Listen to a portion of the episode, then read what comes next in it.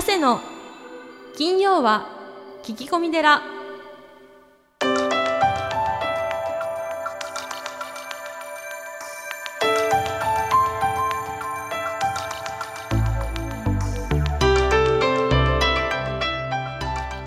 ようこそ架空の寺スタジオにお送りする長谷の金曜は聞き込み寺ナビゲーターの南雲もぐなです。群馬県太田市は、えー、随願寺住職であられる長谷さん。今日もよろしくお願いいたします。はいよろしくお願いします。さあ長谷さん。はい。まあ一応配信日としては1月9日になるわけですけど、はい。まあ1月9日これをちょっとこう読んでいくと1月9日1月9うん19うん1休みたいな ところで。まあやっぱりね聞き込み誰的にはまあ一休さん外さないわけにはいかないですよね。ああ、はい、見てました？一休さん。ああ子供の時はね見てましたね、ええあのトンチのね一休さんって言いましたけど、はい、なんかやっぱ一休さんってあれ実在の人物だったんでしたっけ？もちろん実在の人そう物ですよね。はい。なんか逸話があるとかないとかなんかいろいろあると思うんですけど、まあ臨済宗の和尚さんなので、臨済宗の和尚さんなんですか、はい。あの、はい。逸話はたくさんありますけども、はい。例えばあの、立派なおけさを着てい着てですね、はい。まあこう皆さんお経を読んでいただきたいわけですよ。ほはい、でもあの一休さんはですね、はい。こうボロボロのおけさをうはい。衣。はい。でいつもこう行かれるんですね。それなんか理由があるんですよねきっと、いやそのおけさはえ。え大事じゃないっていう、あまあ大事なんですけども、はい。おけさがあのお経を読んでるわけじゃない。はいはいはい、うん、であのそういうなんですかね立派なおけさを着てきてほしいっていうふうに言われたことがあって、えーその時はこううん。立派なおけさを持って行って、はい。おけさをはい。その仏壇の前に置いてはい。そのまま帰ったというね、へえまあいろんなあのあのトンチもですね、え実はですようね。ん。あ、うん。そうですか、うん。なるほど。じゃあ一休さんにはいろいろこう逸話があるとうん。いうところで教えていただいたわけですが。で、えー今月のゲストですが、えー前回に引き続き、えー宮大工の菊池京二さんをお迎えしてお送りします、はい、それでは長谷さんスタンバイの方お願いいたしはい、よます、ろしくお願いします。お願いいたします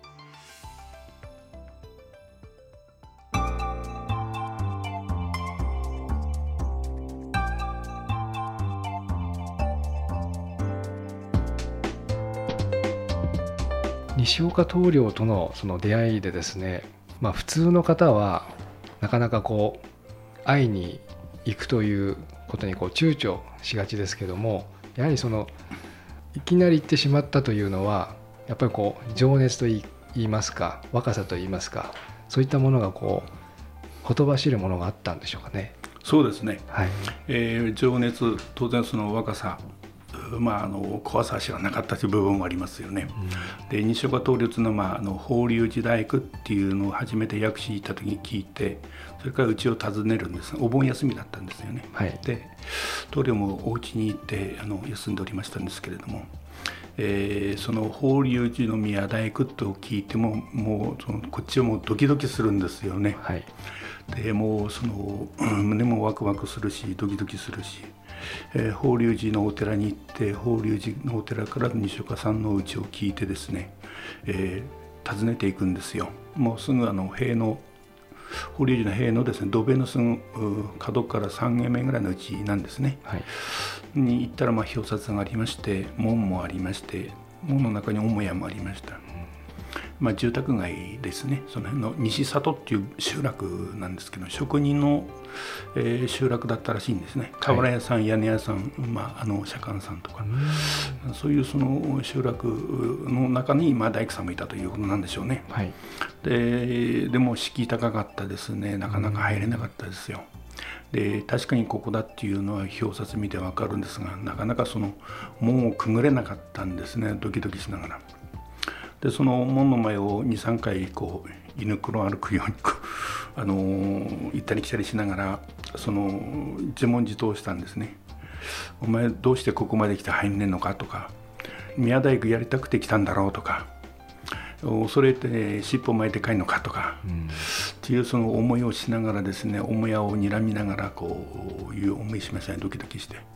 で結果的にはあのダメでもともとだダメ元でね、えー入ってて断られたらそれまでだとはい。いうそのお思いに至ってですね、まあ、自分で自分の尻を叩いて思い切ってその門を入っていったんですね。それがまああの本格的に宮大工に入る道の分かれ道だったんだと思いますね。でその決断を自分でして、えー、通りのうちの方の玄関開けてですね、えー奥さん出てきましたけれどもまあいろんなその経験の中でやっぱりそのこれは宮大工に入る分かれ道ですね、それ以来ずっとですね、えー、30何年も宮大工してきますけど40年もしてきましたけども、はい。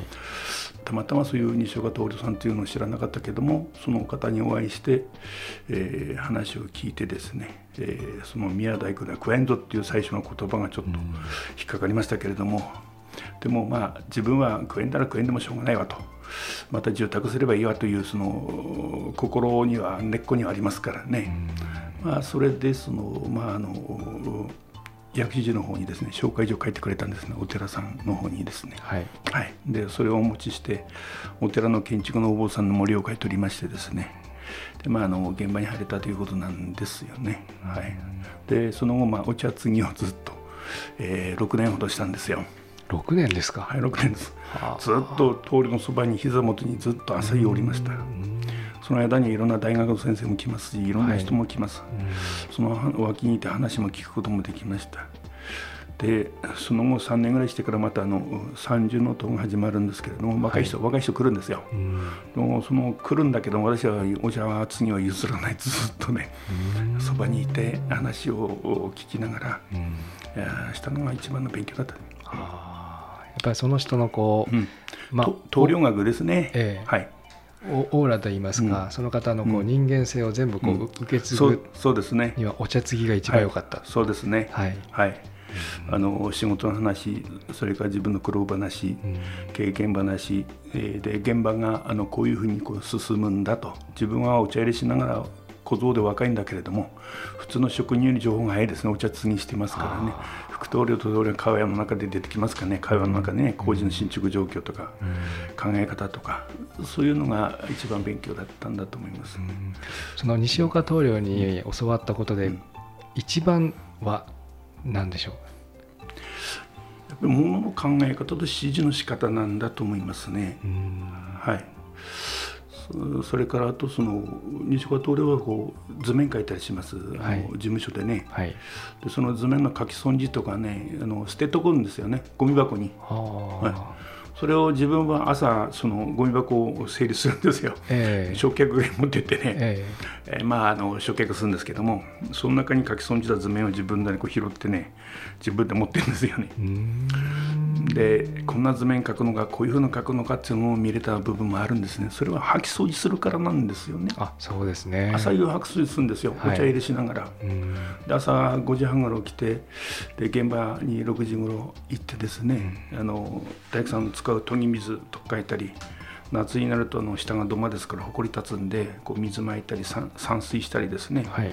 で職人さんの研ぎ水をとかえたりそんなことしてるんですよ。それが私の朝の仕事なんですよ、現場の便所掃除と、はい、それ6年ずっとやるんですね。ああじゃあ一番こう情報がはい。手に入るそういうこ場所とです。にそういうことですいたということですね。そうですね。あー。なるほど。あのー私もあの菊池棟梁がこう建てられたお寺本当にあの見させていただいたんですけど美しいその梁とかですねあのやっぱりこう本堂の美しさというのはうん。何かこう決まりがあるんでしょうか？いやあの決まりというのは多分ないんだと思いますが、はい。あのーなかなかその一概には言えないんだと思いますね。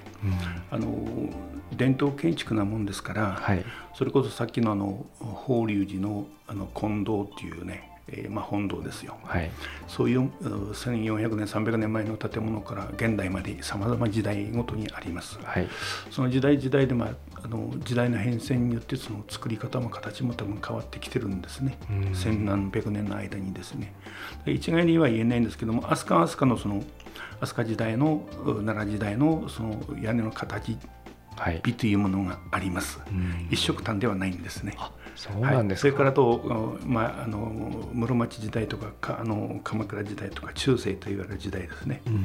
そういう建物もあれば、はい。近世という、まあ、桃山時代から江戸時代、えー今までのあの近世の建物とこ言います。それぞれのこう形が違うんですけれどもそれぞれの美というものがあるんだと思いますね。うん。ですからその難しさはあります。うん。でもそういうものをこうやっぱり理解していかないとその例えば古い建物のその文化財修理とかっていうものが、多分できないんだと思います。それぞれの時代の感性みたいなのがやっぱあるんですね。あなるほど。時代時代に。そうですね。あるってこそれはその時代の時代のものをやっぱりこうあの勉強しておかなきゃダメなんですね私らはね、うん、一つのものはないんです、はい。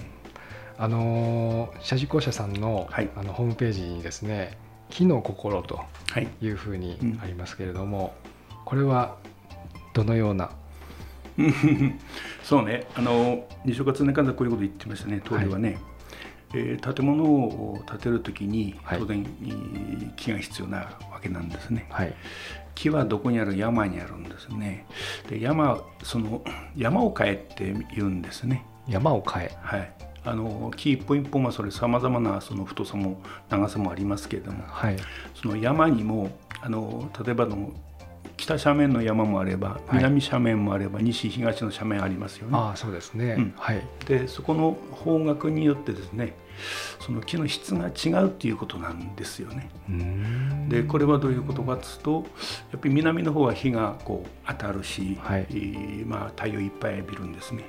まあ、その南の方に、まあ、枝がこうよくこう茂って枝が伸びるんですね。はい、逆に北向き北斜面っていうのは日が当たらない。うん、そうですねはい、日が当たらないですね。その分その育ちが遅いっていう部分があるんですね。はい南の方がこう年輪がこうどうしても育ちが大きいっていう話。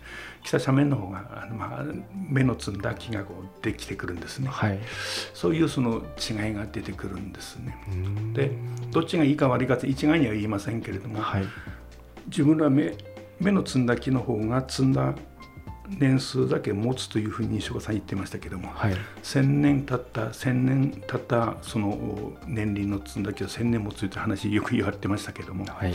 その芽の摘んだ木の方がやはり長持ちするんですね。はい。でえーで北側にもの北側の沢もあれば山の中腹もあれば、まあ、峰長女もありますよね。はいそこによってさまざま生えてる樹種も違います。あの沢べりはあの下の方は杉がいいと中間はまあヒノキがいいと山の峰は松がいいというふうなこう言い張り方してるんですね。あはいえーまあ、あのその土質方角によってその木の使い分けをしなさいよだから北面は北面の材木全体でこう一つの建物を作ればいいですよっていう話なんですね。南の木を使ったり北の木を使ったり西東の東西の木を使えばはい。いろんなその質の違う木を混ぜこずに使うもんですからえその持ちが違うよって話なんですね。で山を変えっていうのはそういうことなんです。山の方角見て変えっていう材質はこういうところにこういう木がいい木があるんだよ。こういう場所の木がいいんだよっていうのはあるんですね。なかなかそれは難しい話なんだけれどもはい。基本的にはそういう考え方を持ってやりなさいよっていうことなんだと思いますね。うん。今流通の過程ではなかなか難しいです。はい。あのどこの山のヒヒノキだか分かりません。あのいろんなその集材ね一箇所の山から切ってる話じゃないですから、はい。そっちの峰こっちの峰さまざまこう寄ってきてあの集積場に来たものを入札でこう買う話ですから難しいんですけれども、はい。まあ、持ち山があって自分のお堂お寺をお寺が大きなヒノキがあってっていう大きな山があって、例えばそこの一箇所の場所で一つの材料材質で作った方があの持ちますよいいですよっていう話なんだと思いますね。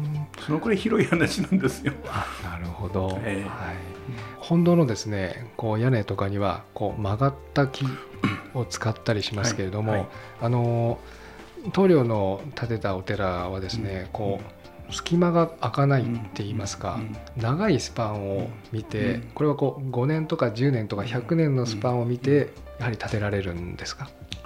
当然そうですよね。はい。あの大きな災害なければまず200年300年経ってますから実際もうあるわけですからね。そうですね。あの法隆寺の1000年の建物もありますからね、ただ1000年も使ったら持つ話じゃなくて1000年の間にやっぱり小修理しながら大修理しながらそうやってこうその時その時の時代の人がお嬢さんなりその檀家さんなりこう錠剤を出し合ってですね、えー、やっぱりその保存管理してきたから1,000年も持つ話なんだと思いますよね。だからでも木が大体根本の木が良くなければダメですよね。ああ木ですね、はい、そうですよね。それとあと細工なんだと思いますね。ただ立てっぱなしで1,000年持つわけじゃないですからね、はい、やっぱり雨も盛る時もあれば瓦ずれる場合もありますしね、はい、その都度手入れをしてこうその時の時代の人が守っていただければ当然200年300年優に持ちますよ。はあ、はい、持ちますよね。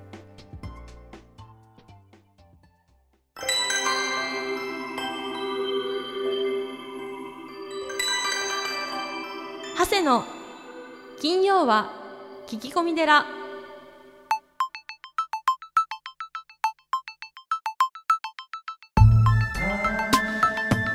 長谷の金曜は聞き込み寺いかがでしたか？この番組ではリスナーの皆様から随時お悩み相談メールを募集しています僧侶の長谷がゲストとともにすっきり解決メッセージは随願寺のホームページ内よりお悩み相談メニューをクリック URL は www. 随願寺 .com www. 随願寺 .com ですそれではまた次回も未知なるテラスタジオで合唱。